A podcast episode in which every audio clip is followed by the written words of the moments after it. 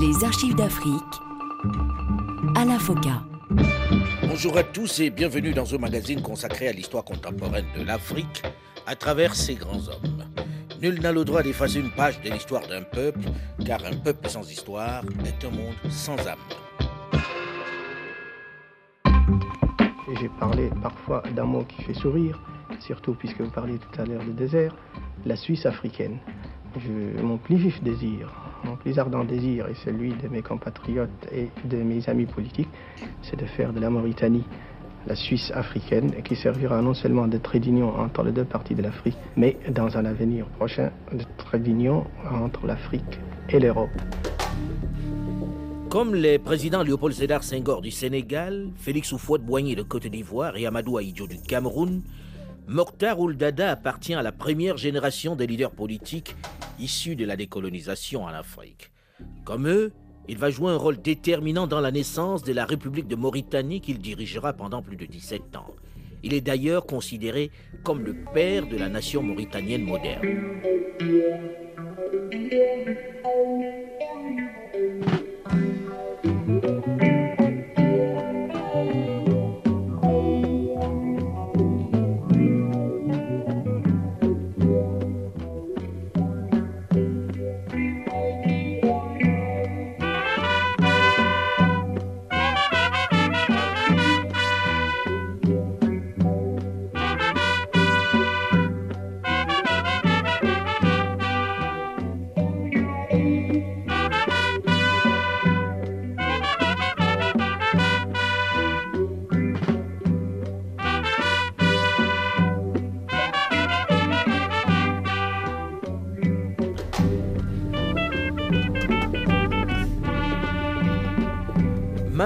1995. Toute la presse mauritanienne est aux abois.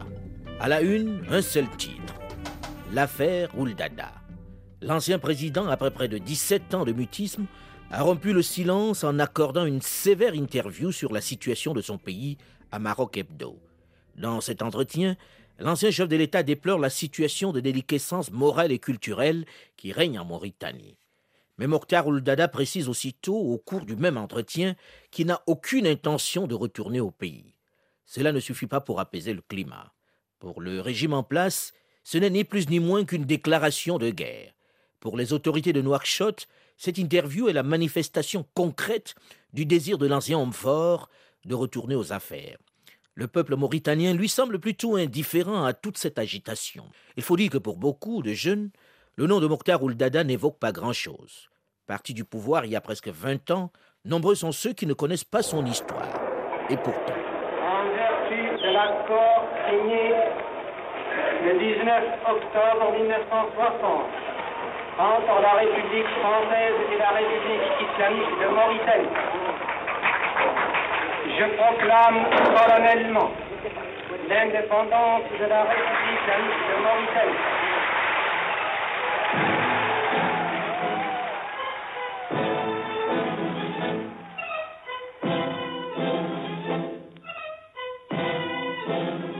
Ce 28 novembre 1960, l'homme qui proclame ainsi l'indépendance de son pays avec autant d'émotion dans la voix s'appelle Mokhtar Ouldada. Né le 25 décembre 1924 dans un campement à Boutilimit, dans le sud-ouest de la Mauritanie, le jeune Mokhtar, qui est issu d'une famille maraboutique, est formé dès sa tendre enfance dans le moule de la Madra, où il apprend le Coran. Grâce au statut social de sa famille, il va rentrer dans la madrasa des Boutilimit, l'école des fils de chef.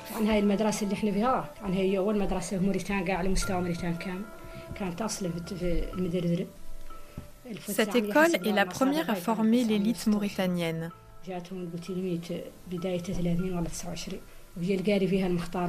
Mokhtar Ouldada a fait ses études primaires dans cette école. Son nom figure dans ce registre, au numéro 131.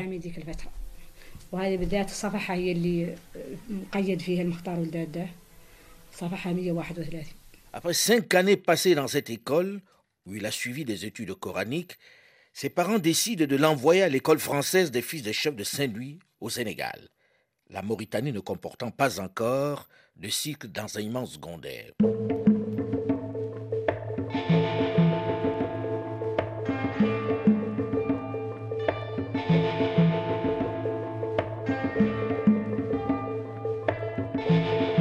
Après avoir été interprète dans l'administration coloniale, il passe son baccalauréat à Nice dans le sud de la France et va poursuivre ses études de droit à Paris.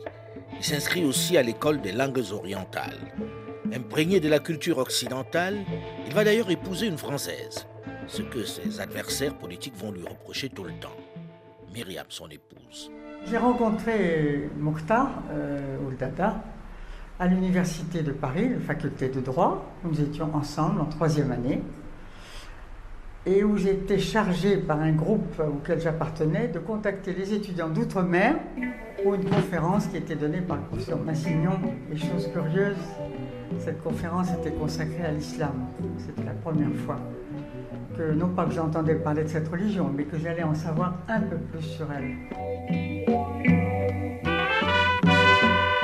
J'ai quitté le 14e arrondissement et pendant à peine une semaine, enfin, j'ai presque minuté, à peine une semaine, j'ai eu cette impression, enfin, c'est désagréable d'être parachuté dans le vide. Mais au bout d'une semaine, cette impression s'est dissipée. Vous êtes adapté, facilement. Oui. Il y a une sorte de, de, de, prise, de, contact enfin, qui a été établi et ça a été depuis. Euh, c'est parfait. Vous avez découvert ce pays maintenant? Euh, Découvert, c'est beaucoup dire. Enfin, j'ai fait un voyage dans le nord, mais je ne le connais pas encore très bien. J'ai découvert, c'est peut-être son, son, aspect mystérieux, enfin, le soir notamment, si nous nous sommes promenés. Mais on ne voit que le ciel ici. Oui, on ne voit que le ciel et le sable. Qu'est-ce qui vous manque le plus? Rien. Absolument rien.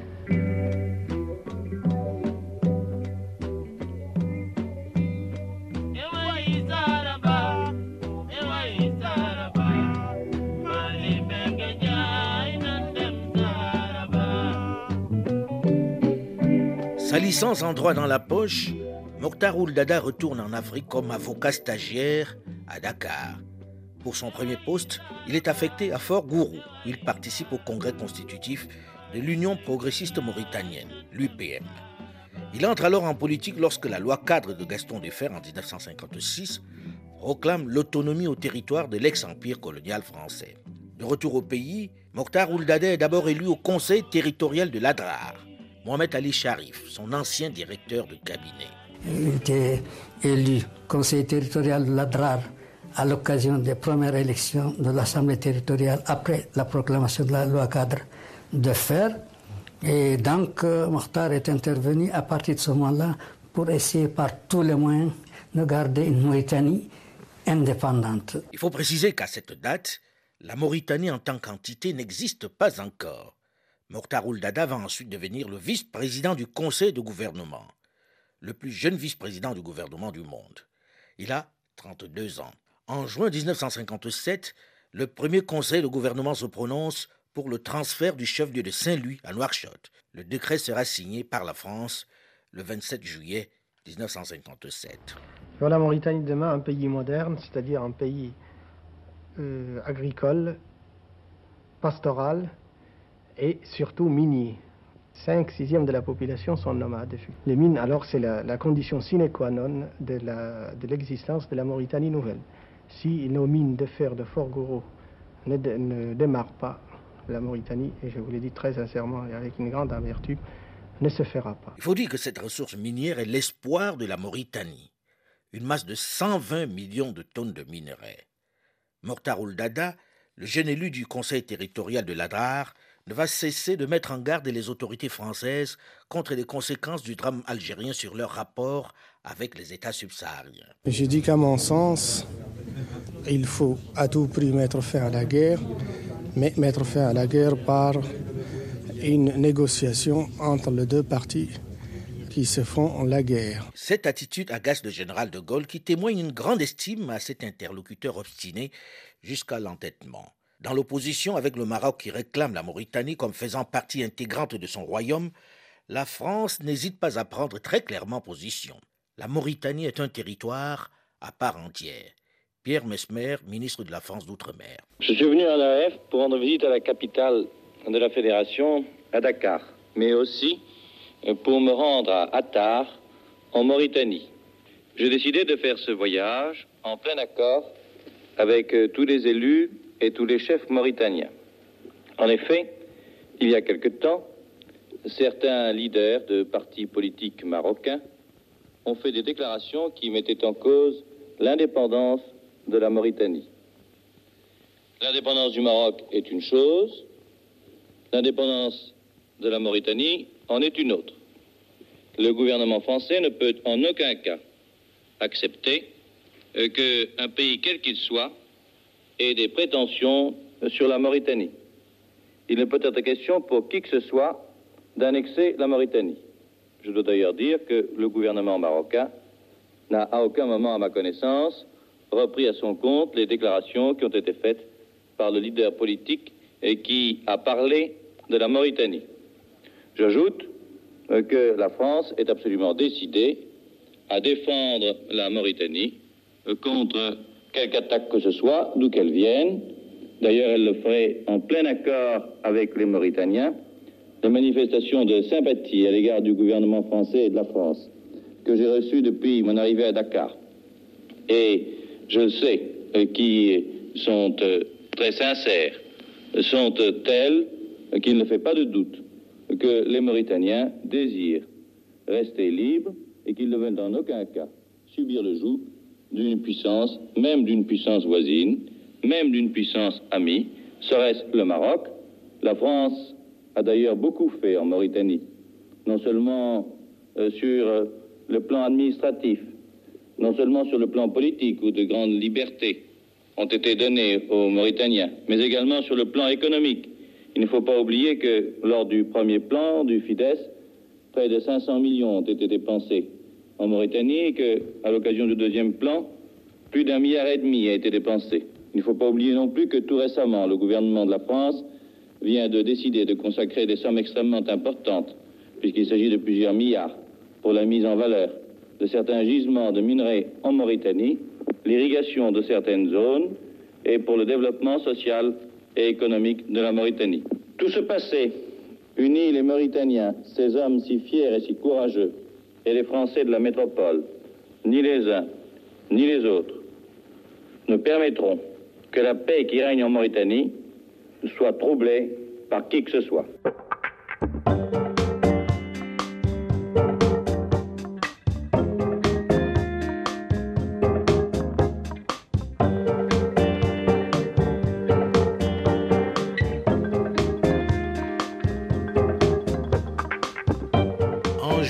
1958, Mokhtar Ouldada est élu secrétaire général du Parti du regroupement mauritanien, PRM.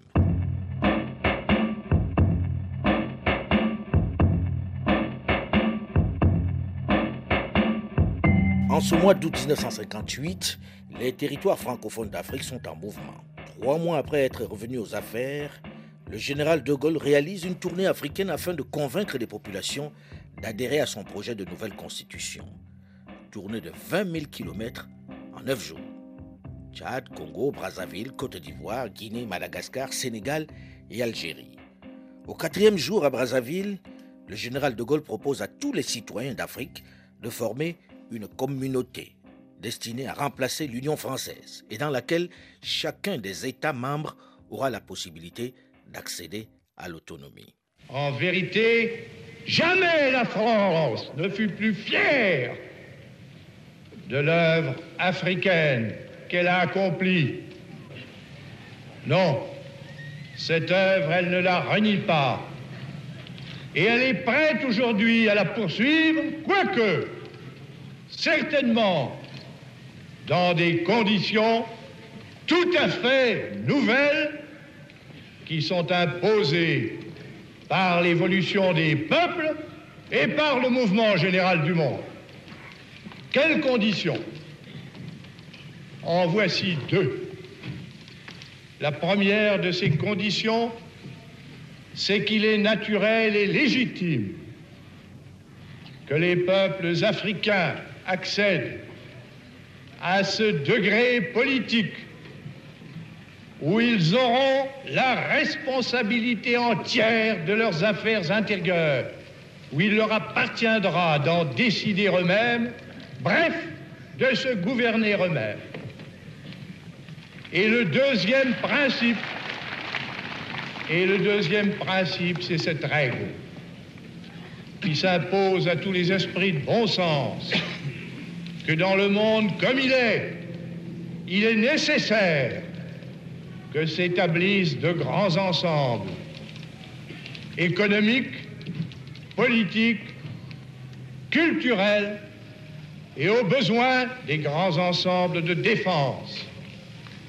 C'est le deuxième principe que le gouvernement de la République, sous ma direction, met à la base des propositions qu'il va faire dans peu de temps au suffrage de tous les citoyens des territoires d'Afrique et des citoyens de la métropole.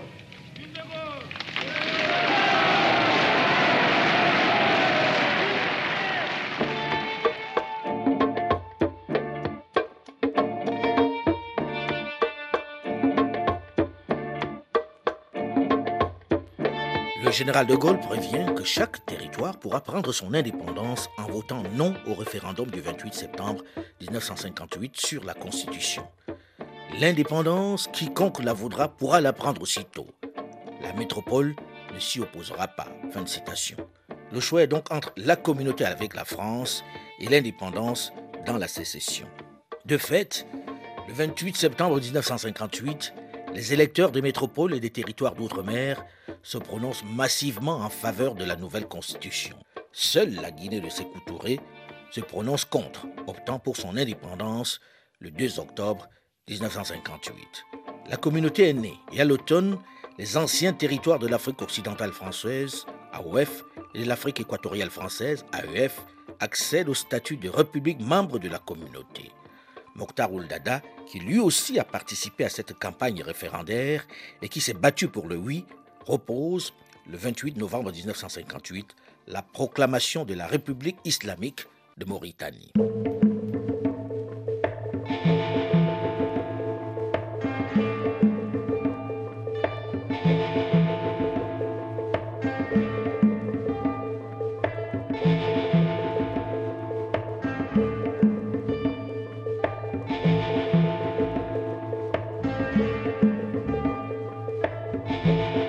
26 juin 1959, Mokhtar Ouldada devient Premier ministre après que des élections législatives l'aient confirmé dans son mandat de député. Il succède alors à lui-même, l'Assemblée l'ayant chargé de constituer le nouveau gouvernement. Seulement, le jeune territoire reste très convoité par le Maroc. Mais la France ne recule devant aucun effort pour faire comprendre au Maroc l'intérêt qu'elle accorde à la Mauritanie. Le général de Gaulle va d'ailleurs effectuer en personne, dès 1959, un voyage à Nouakchott pour bien marquer l'autonomie de la Mauritanie par rapport au royaume de Mohamed V. Mais cela suffira-t-il à calmer l'appétit du royaume chérifien? Mokhtar Ouldada résistera-t-il à l'expansionnisme marocain qui menace directement l'existence même de son pays Surtout qu'il n'a même pas encore de capitale? Il est encore installé à Saint-Louis au Sénégal. Comment va-t-il parvenir à franchir cet obstacle de taille, surtout que plusieurs personnalités mauritaniennes étaient déjà venues prêter allégeance au roi Mohamed V à Rabat? On en parle dans une dizaine de minutes dans la suite de cette série d'archives d'Afrique spéciale Mokhtar Ouldada. Rendez-vous juste après une nouvelle édition du journal sur Radio France Internationale. Restez à l'écoute et à très vite.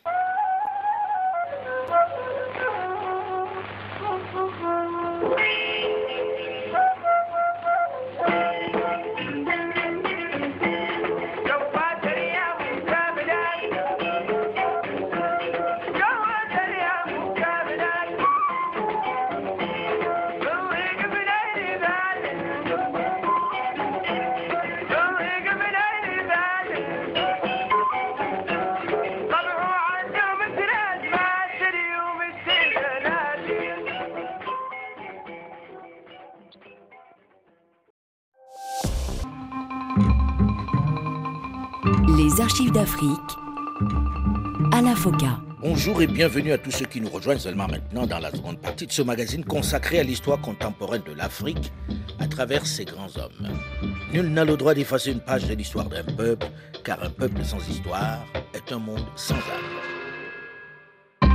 Mon plus vif désir, mon plus ardent désir et celui de mes compatriotes et de mes amis politiques, c'est de faire de la Mauritanie la Suisse africaine, qui servira non seulement de trait d'union entre les deux parties de l'Afrique, mais dans un avenir prochain, d'être d'union entre l'Afrique et l'Europe. Choisi par la métropole pour prendre le destin de son pays, malgré l'expansionnisme marocain qui menace son existence, en cette fin de la décennie 50, Mokhtar Ould Dada, le jeune avocat, désormais Premier ministre de la Jeune République, aspire désormais, comme beaucoup de territoires faisant partie de la communauté française, à l'indépendance.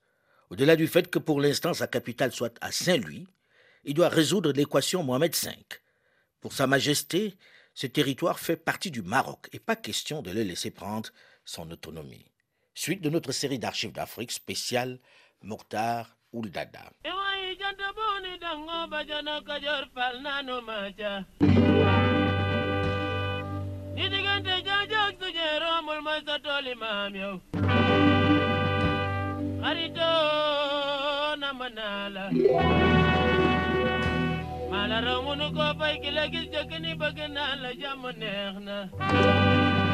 Je refute, et comme toute la Mauritanie, refute de la façon la plus formelle ces revendications qui ne reposent sur aucun fondement, ni historique, ni politique, ni économique, et que nous trouvons dépassées, périmées, car l'impérialisme est à jamais condamné par l'histoire, et l'impérialisme africain l'impérialisme d'un pays musulman, d'un pays arabe, d'un pays africain contre un autre pays frère est encore plus condamnable.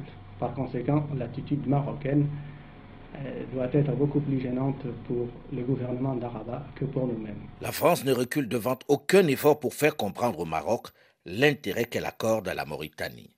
Le général de Gaulle va d'ailleurs effectuer en personne, dès 1959, un voyage à Nouakchott pour bien marquer l'autonomie de la Mauritanie par rapport au royaume de Mohamed V.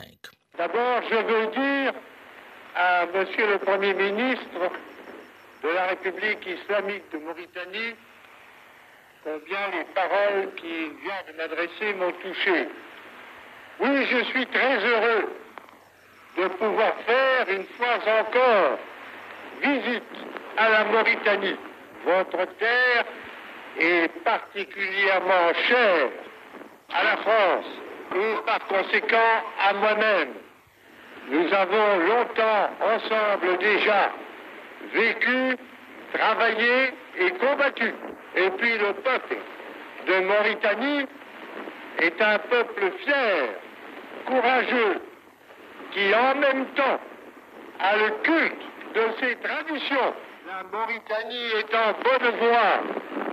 Voici que commence l'exploitation le chemin et l'emploi de votre fer. Il en sera ainsi bientôt, j'en suis sûr, de votre cuivre et sans doute aussi d'autres ressources.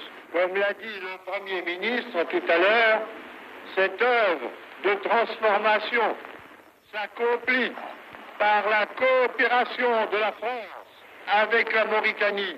Comment s'accomplirait-elle autrement? Votre peuple a pris en main son propre destin. Dans les années qui viennent, dans le temps qui est devant nous, il est probable qu'il y aura beaucoup de changements dans les institutions. C'est l'évolution de ces institutions qui aboutit le 28 novembre 1960 à l'indépendance de la Mauritanie l'occasion pour de nombreux chefs d'État africains de partager ce moment d'avancée de la liberté avec ce jeune chef qui entretient d'excellents rapports avec pratiquement tous ses homologues subsahariens.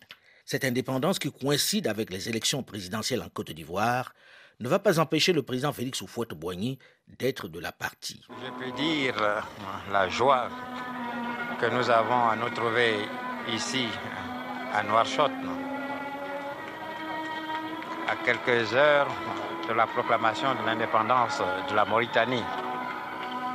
Quand on sait qu'aujourd'hui ont lieu en Côte d'Ivoire des élections présidentielles et nationales et que j'ai dû quitter sans entendre les résultats, c'est vous dire le prix que nous attachons à l'indépendance de la Mauritanie. Pour tous ceux et nombreux en Afrique qui souhaitent la coopération confiante, fraternelle de tous les États africains, l'indépendance de la Mauritanie ne peut que les réjouir, car nous pensons que la Mauritanie a une vocation spéciale, particulière, celle de servir de trait d'union entre l'Afrique blanche et l'Afrique noire, et elle ne pourrait assumer ses responsabilités que dans la mesure où, avec le concours de tous, on pourrait préserver à ce pays toutes ses libertés. En vertu de l'accord signé le 19 octobre 1960 entre la République française et la République islamique de Mauritanie, je proclame solennellement l'indépendance de la République de Mauritanie. Moment donc où le jeune Mokhtar Ould Dada proclame l'indépendance, ce 28 novembre 1960, il est le premier ministre du jeune État. Et pour des raisons de festivité liées à cette déclaration de souveraineté internationale, il fait construire à la hâte la capitale Nouakchott. À ce moment, peu de gens croient au projet d'une capitale en plein désert. On part vraiment de rien. Mohamed Ali Sharif, le directeur du cabinet de Mokhtar Ould Dada.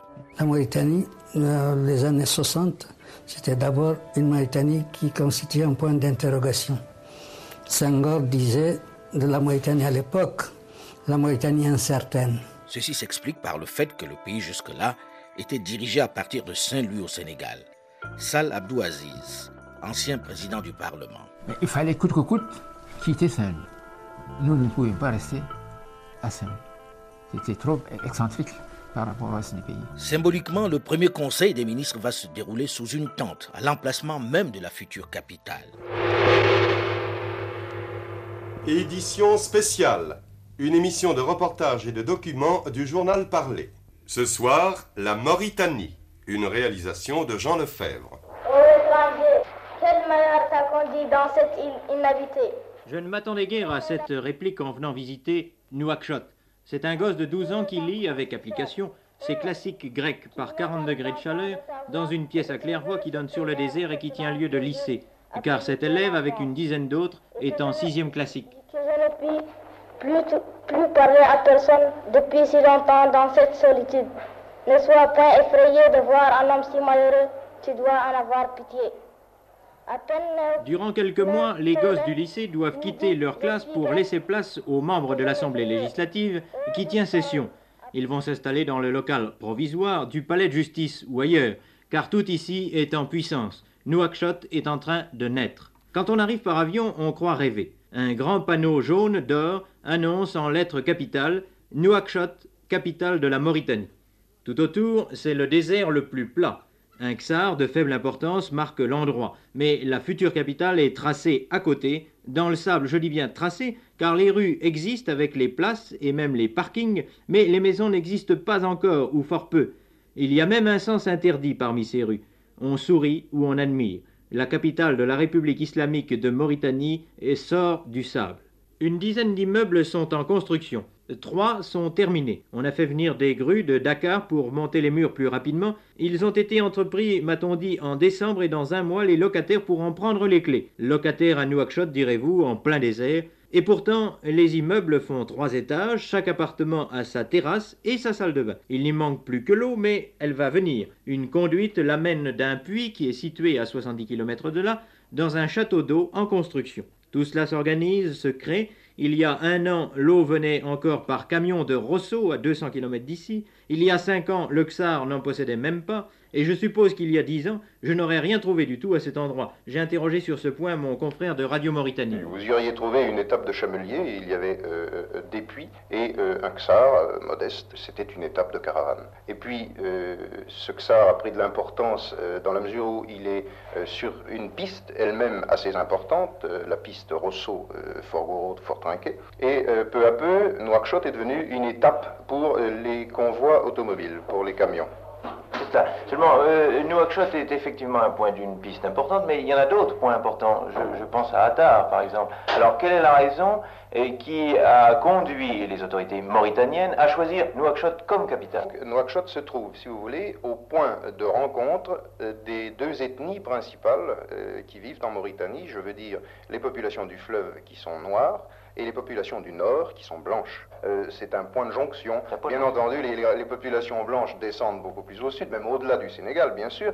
Euh, les populations noires remontent euh, plus haut également, mais si vous voulez, c'est le point d'équilibre. D'ailleurs, à Nouakchott, on trouve les deux populations. Exactement, vous avez pu le constater. Le point de Nouakchott étant choisi, il s'agissait d'y construire une capitale digne de ce nom, c'est-à-dire non seulement avec ses bâtiments administratifs, mais aussi avec les logements nécessaires à tout le personnel. À ce sujet, on dit, je, n'étais pas là, mais on dit euh, que Maître Mokhtar Dada, euh, Premier ministre, avait euh, décidé, avec, la ténacité qu'il caractérise d'ailleurs, que Nouakchott existerait tout de suite. Alors, il a quitté Saint-Louis parce qu'il trouvait anormal que la Mauritanie est une capitale hors de son territoire. Cette étape qui était réservée aux camions de passage va rapidement, malgré la chaleur et le vent sifflant du désert, devenir une ville, Nouakchott, la capitale du jeune État. Il faudra attendre 1961 pour que le jeune Mokhtar Ould-Dada, qui n'a alors que 36 ans, devienne le président de la République. Candidat unique d'Union nationale, Maître Mokhtar Ould-Dada est élu le 20 août 1961 au suffrage universel président de la République. L'homme qui n'avait cessé d'attirer l'attention de ses collègues d'AOF et d'AEF, l'Afrique occidentale française et l'Afrique équatoriale française, et celle du gouvernement français sur le drame algérien et sur l'inopportunité de poursuivre des expériences nucléaires au Sahara, ne modifie point sa ligne de conduite. Il faut dire que le territoire dont hérite le jeune Mokhtar Ould-Dada est un désert sans réelle richesse, où tout est à faire. Sur la Mauritanie demain, un pays moderne, c'est-à-dire un pays euh, agricole, pastoral et surtout minier. 5 sixièmes de la population sont nomades. Les mines, alors, c'est la, condition sine qua non de l'existence de, la Mauritanie nouvelle. Si nos mines de fer de Fort Gouro ne, ne démarrent pas, la Mauritanie, et je vous l'ai dit très sincèrement et avec une grande amertume, ne se fera pas. Cette indépendance arrive dans des conditions particulières. Le roi Mohamed V réclame la Mauritanie comme faisant partie intégrante de son royaume. Il évoque pour cela l'histoire, la religion et l'ethnie. Pour Mokhtar Dada, ces arguments ne sont pas du tout recevables. On ne peut pas fonder une revendication moderne euh, sur euh, une histoire. Que diraient les Belges si les Français, par exemple, sortaient un argument pareil? Il bénéficie d'ailleurs de l'aide officielle et logistique de la France, comme il me l'expliquait plusieurs décennies après, lorsque je suis allé le voir à Nice, dans le sud de la France. Effectivement, le Maroc revendiquait toute la Mauritanie alors que la Fédération du Mali ne revendiquait qu'une partie, le Mali et l'Ouest, l'Est, à cause de, problèmes de textes coloniaux déterminant les frontières de la Mauritanie et du Soudan, et le Sénégal d'une façon moins pressante, mais euh, la frontière c'est le fleuve Sénégal. Nous avions donc ces problèmes, tandis que le Maroc, lui, revendiquer toute la Mauritanie euh, en tant que partie intégrante du Maroc. Et il nous a fallu euh, nous défendre contre les uns et contre les autres malgré la faiblesse de nos moyens. Et grâce à la volonté du peuple mauritanien d'abord et de l'aide de la France aussi, et, et par la suite, après l'éclatement de la Fédération du Mali, de l'aide des États de l'UAM, que nous avons, chemin faisant, créé en, en 60, je crois, à Brazzaville, et qu'on a appelé le, groupe de Brazzaville d'ailleurs. L'armée de libération du Maroc a essayé d'envahir le nord de la Mauritanie. Comme nous ne pouvions pas nous défendre nous-mêmes, nous avons demandé à la France de nous défendre. Et la France l'a fait à un moment donné, d'ailleurs, en coordination avec l'Espagne. Le royaume marocain va finalement renoncer à ses revendications territoriales sur la Mauritanie, liées au concept du Grand Maroc développé par Alal El Fassi, le fondateur du parti de l'Istiklal. Il se résigne à la reconnaître formellement. Lors de leur première rencontre en 1969, à l'occasion du sommet islamique de Fès, Hassan II confessera au président mauritanien Mokhtar Dada qu'il n'avait jamais cru au bien fondé des revendications marocaines sur la Mauritanie, mais qu'il avait été obligé de les endosser par filiation dynastique.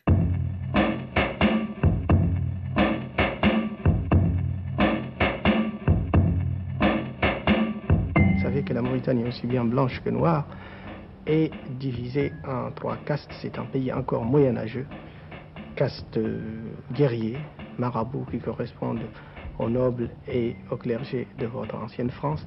Et les tiers États, et votre tiers État est remplacé ici par tous ceux qui ne sont ni marabouts ni guerriers. Euh, l'ensemble de ces gens-là sait qu'il appartient à la Mauritanie, mais il appartient d'abord à une caste. On est, euh, guerrier ou marabout avant d'être mauritanien. Ensuite, à l'intérieur de chaque caste, on est euh, de telle tribu ou de telle tribu. Il faut donc substituer à cette notion de tribu et de caste une idée nationale. Le pays que doit construire le jeune Mokhtar Ouldada est un ensemble hétéroclite, avec de nombreuses divisions. Faisons ensemble une nation. C'est le slogan qu'il promeut à la télévision et sur tout le territoire. Mohamed Ali Sharif, le directeur de cabinet de Mokhtar Ouldada. Faisons ensemble la nation mauritanienne. C'était plus qu'un slogan, c'est une conviction forte chez lui. Et il a rassemblé des gens aussi difficiles à rassembler parce que, vous le savez très bien, les tribus étaient extrêmement divisées. À l'intérieur du pays commence donc un difficile combat mené sur deux fronts. D'une part, le président de la République mauritanienne doit faire face aux pressions des éléments traditionnels qui rêvent d'ériger une théocratie au sein de laquelle les rênes du pouvoir appartiendraient à quelques familles guerrières et maraboutiques. À cela, Mokhtar Ouldada oppose un réformisme lucide et courageux. D'autre part, les extrémistes de l'ancien parti Narda, suspects de sympathie pro-marocaine, considèrent le leader mauritanien comme un tiède. Pour eux, il faut rompre totalement avec le passé pour s'engager sur les voies du socialisme. Malgré ses désirs personnels, il doit alterner persuasion et contrainte. C'est alors que devenu secrétaire général du Parti du Peuple, PPM, depuis le 25 décembre 1961, M. Ouldada s'attache à renforcer les structures du parti unique, à étendre l'implantation du PPM à tout le pays, à accéder à la formation politique de ses concitoyens, à convaincre les défenseurs d'un système parlementaire de type occidental que celui-ci est inadapté aux réalités locales. Abdulaziz Sall, ancien président du Parlement. Au départ, il fallait nécessairement l'unité politique.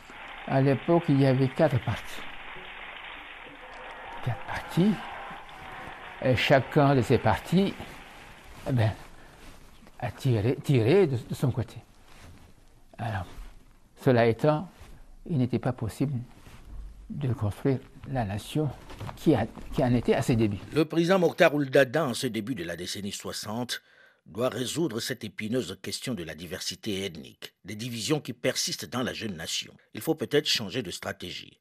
Les compromis, les arrangements, le dialogue sont-ils les meilleures options? Comment va-t-il parvenir à faire cohabiter les morts arabo-berbères, dits morts blancs, ou les aratines, dits morts noirs, anciens esclaves arabophones, et un ensemble noir africain composé de plusieurs ethnies, telles que les Peuls, Soninké, Wolof et Bambara. Bref, comment créer une nation unie avec toutes ses identités dans cet ensemble? La tâche est immense. Il a sa petite idée, comme nous le verrons la semaine prochaine dans la suite de cette série d'archives d'Afrique spéciale, Mokhtar Ouldada. Vous pouvez évidemment réécouter ces deux premières parties sur le site du RFI, la rubrique podcast ou sur le site archivedavrique.com, ou tout simplement sur votre téléphone portable en téléchargeant gratuitement l'application Archives d'Afrique sur Google Play ou sur iOS. Vous pouvez aussi réagir sur notre page Facebook, la première sur notre antenne, avec ses 600 000 amis. Delphine Michaud, Olivier Raoul et Alain Foucault, nous vous donnons rendez-vous la semaine prochaine, même heure, même fréquence, pour la suite de notre série d'archives d'Afrique spéciale Mokhtar Ouldada. Dans un instant, une nouvelle édition du journal sur Radio France Internationale. À très vite.